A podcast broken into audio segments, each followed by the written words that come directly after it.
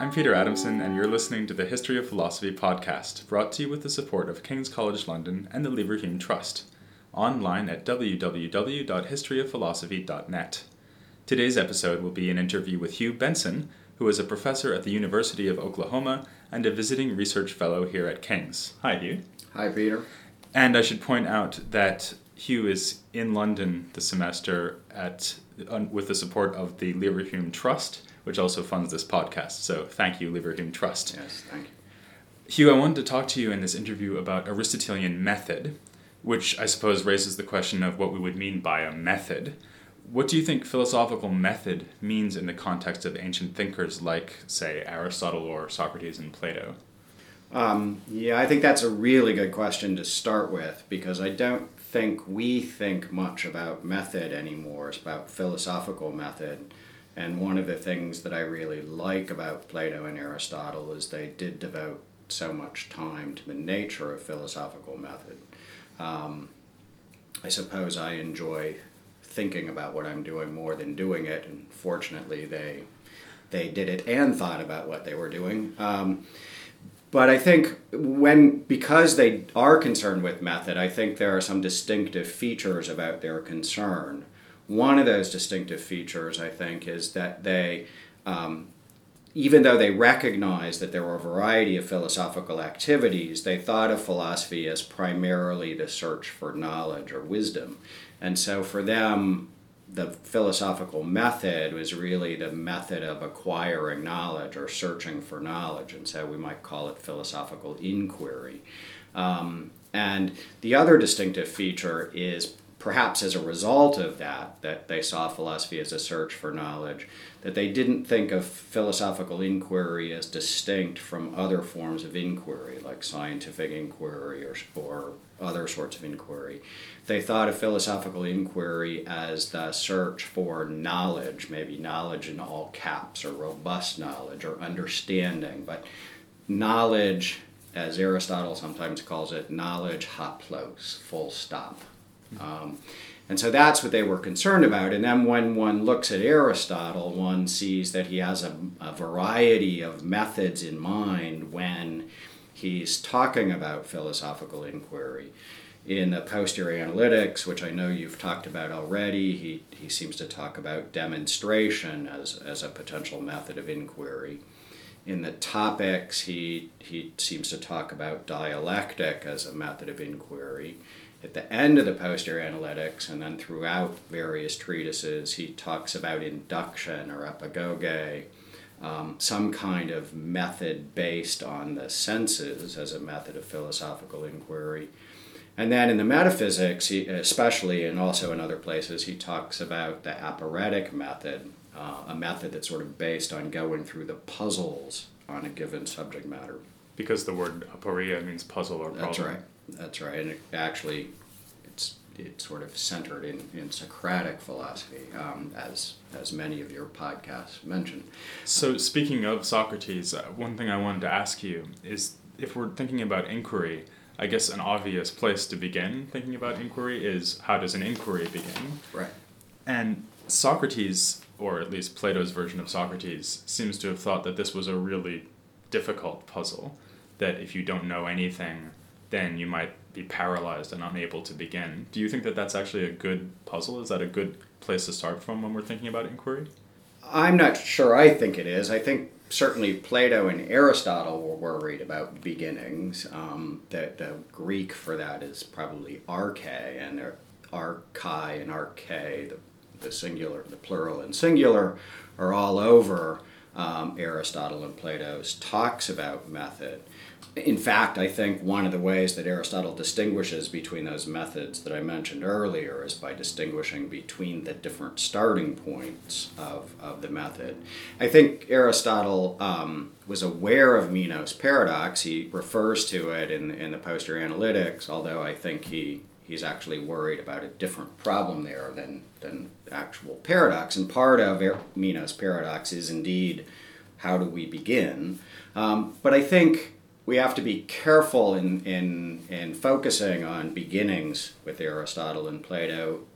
We need to be careful that we don't take them to be some sort of Cartesian foundationalist and that they're looking for infallibly certain foundations um, f- to begin with. Um, I think instead their look what their their worry about beginnings has to do with a worry about devising a kind of systematic, reliable um, m- method of inquiry. And, and one way I think about this is a, a picture. I have this image of playing catch with a golden retriever. Um, when you play catch with a golden retriever, you throw the ball out in the field. The golden retriever sees the ball, comes right back, tails wagging. It's flourishing in the Aristotelian terms of flourishing. Life couldn't be any better for the golden retriever. But if you're like me and a little perverse, at some point you will trick the dog and either not throw the ball and make it think you have, or throw it when it's not looking. We've all done it. uh, and and it, my experience with a golden retriever is the golden retriever just goes through this mad search in the field, completely random and and. It look, I'm suppose people who know about this will tell me that there's a method to that madness, but from my perspective, it just looks mad. What Aristotle and Plato's concerns about beginnings have to do with is making sure that we don't behave like golden retrievers in our search for knowledge. When, when we don't know where it is, what they're concerned with doing is giving us some place to start and some procedure to follow. It won't be an algorithm, it won't guarantee success, but it'll be reliable and systematic and repeatable. Okay, so the bar is not set as high as Descartes would set it because the idea isn't to start from something that's absolutely indubitable. Right. But the bar is set higher than just looking around at random. That's right. And that's why we need a method. Okay, so if Aristotle thinks then that that is a good puzzle that and that we do need a method in order to get started, what does he think is the answer? What's the right method to use? Or does it depend on what I'm inquiring into? Well, I, I don't think it quite depends on what we're inquiring into, although um, it might, but I think at a certain level of generality it doesn't. Um, Aristotle distinguishes, I think, between two different starting points. He calls he, he talks about some as being more knowable in nature, and some as being more knowable to us. It's not really clear what that distinction amounts to. It might be an ontological and epistemological distinction, but it can't just be an ontological and epistemological distinction because Aristotle seems to think that both those kinds of principles are involved in philosophical inquiry. Um, and in fact, we, we can sort of now look back at those four methods. If you think of demonstration, the starting points of demonstration are, are demonstration is a, a kind of uh, deductive system, and its first principles for Aristotle have these really special properties. They're true, they're primary, they're immediate, they're better known, they're prior, they're explanatory, they're necessary. Those all look like something that's knowable in nature. Those look like Aristotelian first principles in the sort of strong sense of first principles. And that's what distinguishes demonstration from some of these other methods. Induction, for example, its beginnings, its starting points or first principles look more like sensations or perception. Uh, Aristotle has an account of how one arrives at looks like, he thinks, how one arrives at demonstrative first principles in the last chapter of the second book of the Posterior Analytics. Dialectic, too, looks like it might be a way to first principles, those first principles of demonstration, but its starting points are things like endoxa, which it's difficult to know exactly what that means, but a fairly reasonable translation might be reputable opinions. Um, maybe even sort of the common sense. Um, and then the, the, the other method that I mentioned, the aporetic method, you might think that's a way at getting at those demonst- demonstrative first principles um, through a kind of starting point with puzzles and aporia, ways of getting at um, how to resolve those puzzles are ways at getting at, at the, the first principles of demonstration. So if you think in, in, in terms of starting points, you, you see a kind of structure, at least insofar as Aristotle has all these methods in mind, that you, you begin, you, can think of uh, part of the method is an acquisition of knowledge of theorems. And, and that method is demonstration, and the starting points of that demonstration are these first principles, um, these things more knowable in nature. And then there's a, a, another method, which may include both induction, dialectic, and the aporetic method, for getting at the knowledge of those first principles. So it's sort of the starting points of starting points, so to speak. Um, and we might, th- if, if we think of all those together, that the sort of starting points of that method you might think of as sort of phenomena. And then the question is what to include in those. And phenomena means the way things seem to That's us right. or something like that. That's right. Okay, so actually that makes it sound like if we're talking about these four things as methods, demonstration is a method in a rather different sense because the other three, so you've got dialectic, which is a consideration of reputable opinion, you've got sensation or some kind of empirical research, and you've got the consideration of puzzles. And those three would all kind of work in parallel to each other or something and would get us up, as it were, to first principles. And then once we have the first principles, we could use those to engage in this fourth kind of method, which is demonstration. And so, as Aristotle says, Plato was right to ask whether we're on our way to the principles or on our way from the principles, because that makes all the difference. Right. Does that mean then that demonstration is a method or philosophical method in a very different sense from the other three, so that we should sort of see the other three in one category and then demonstration in another category? Well, we might. Um, I, I don't think it does. I, I, you might think that demonstration is more al- algorithmic than the other three methods. Uh, the other three methods may require more judgment. There's less of, there's less guarantee you'll get to what you're looking for.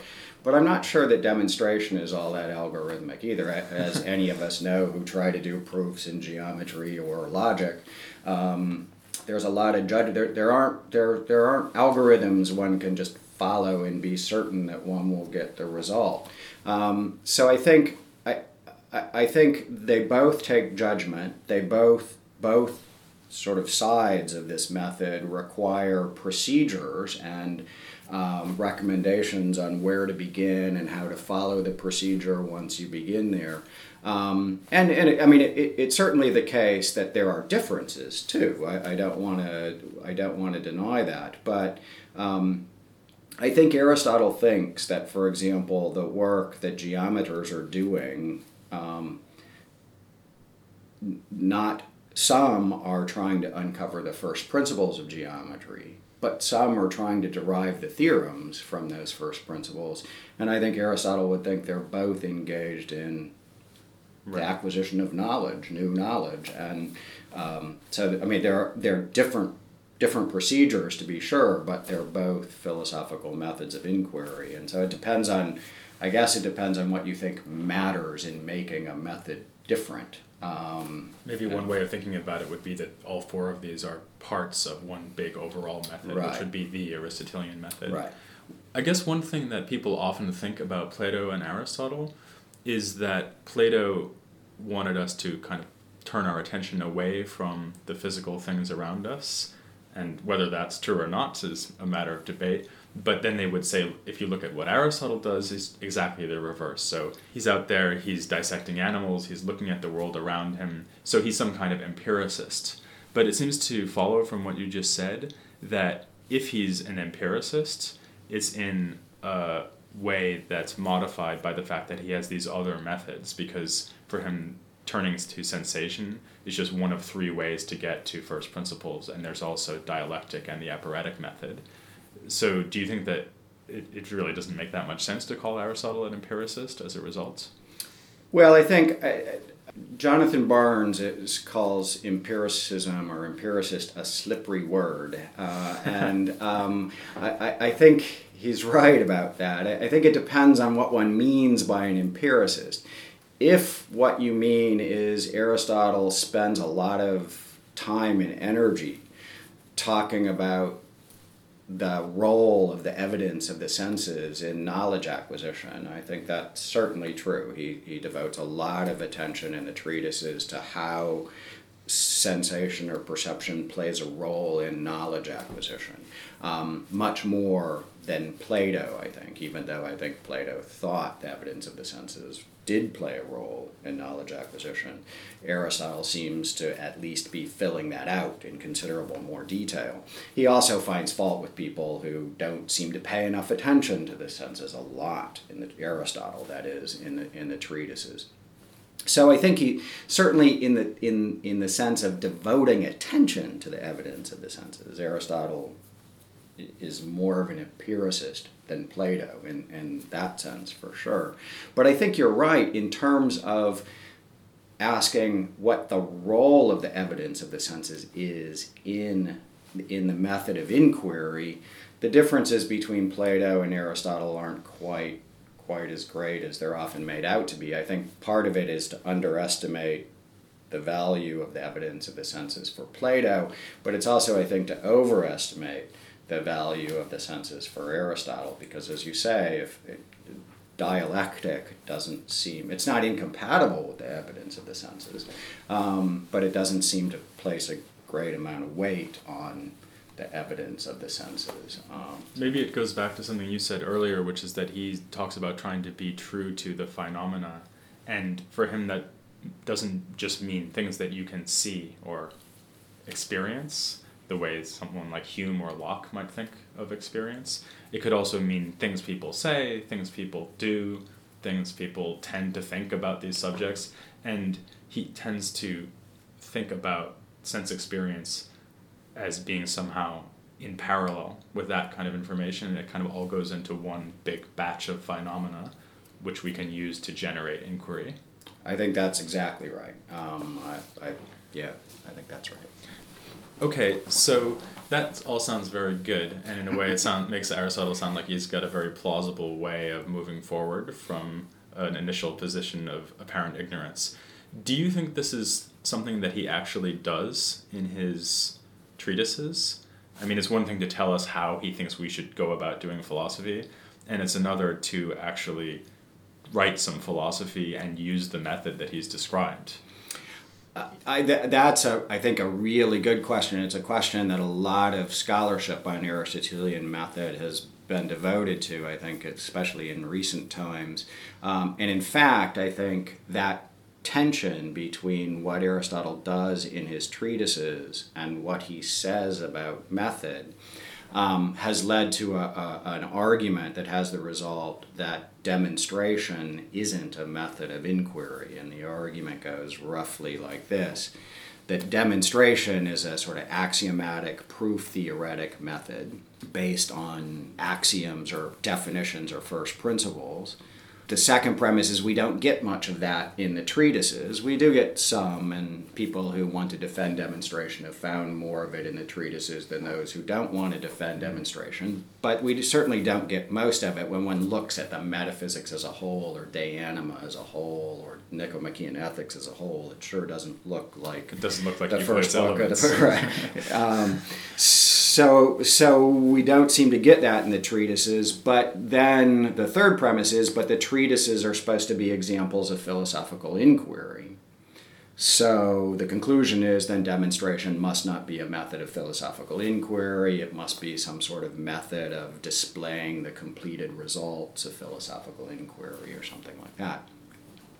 Now, I'm not particularly persuaded by that argument in part because I don't think the third premise that the treatises are meant to be examples of philosophical inquiry is obviously true. Um, but what I do think is really valuable about that argument is it points to two things that we have to keep in mind when we think about Aristotelian method. One, we have to take very seriously the question what is it that Aristotle is trying to do in his treatises? Is he engaged in philosophical inquiry? Is he modeling philosophical inquiry? Is he displaying the results of philosophical inquiry? What's going what what's he trying to do in those treatises?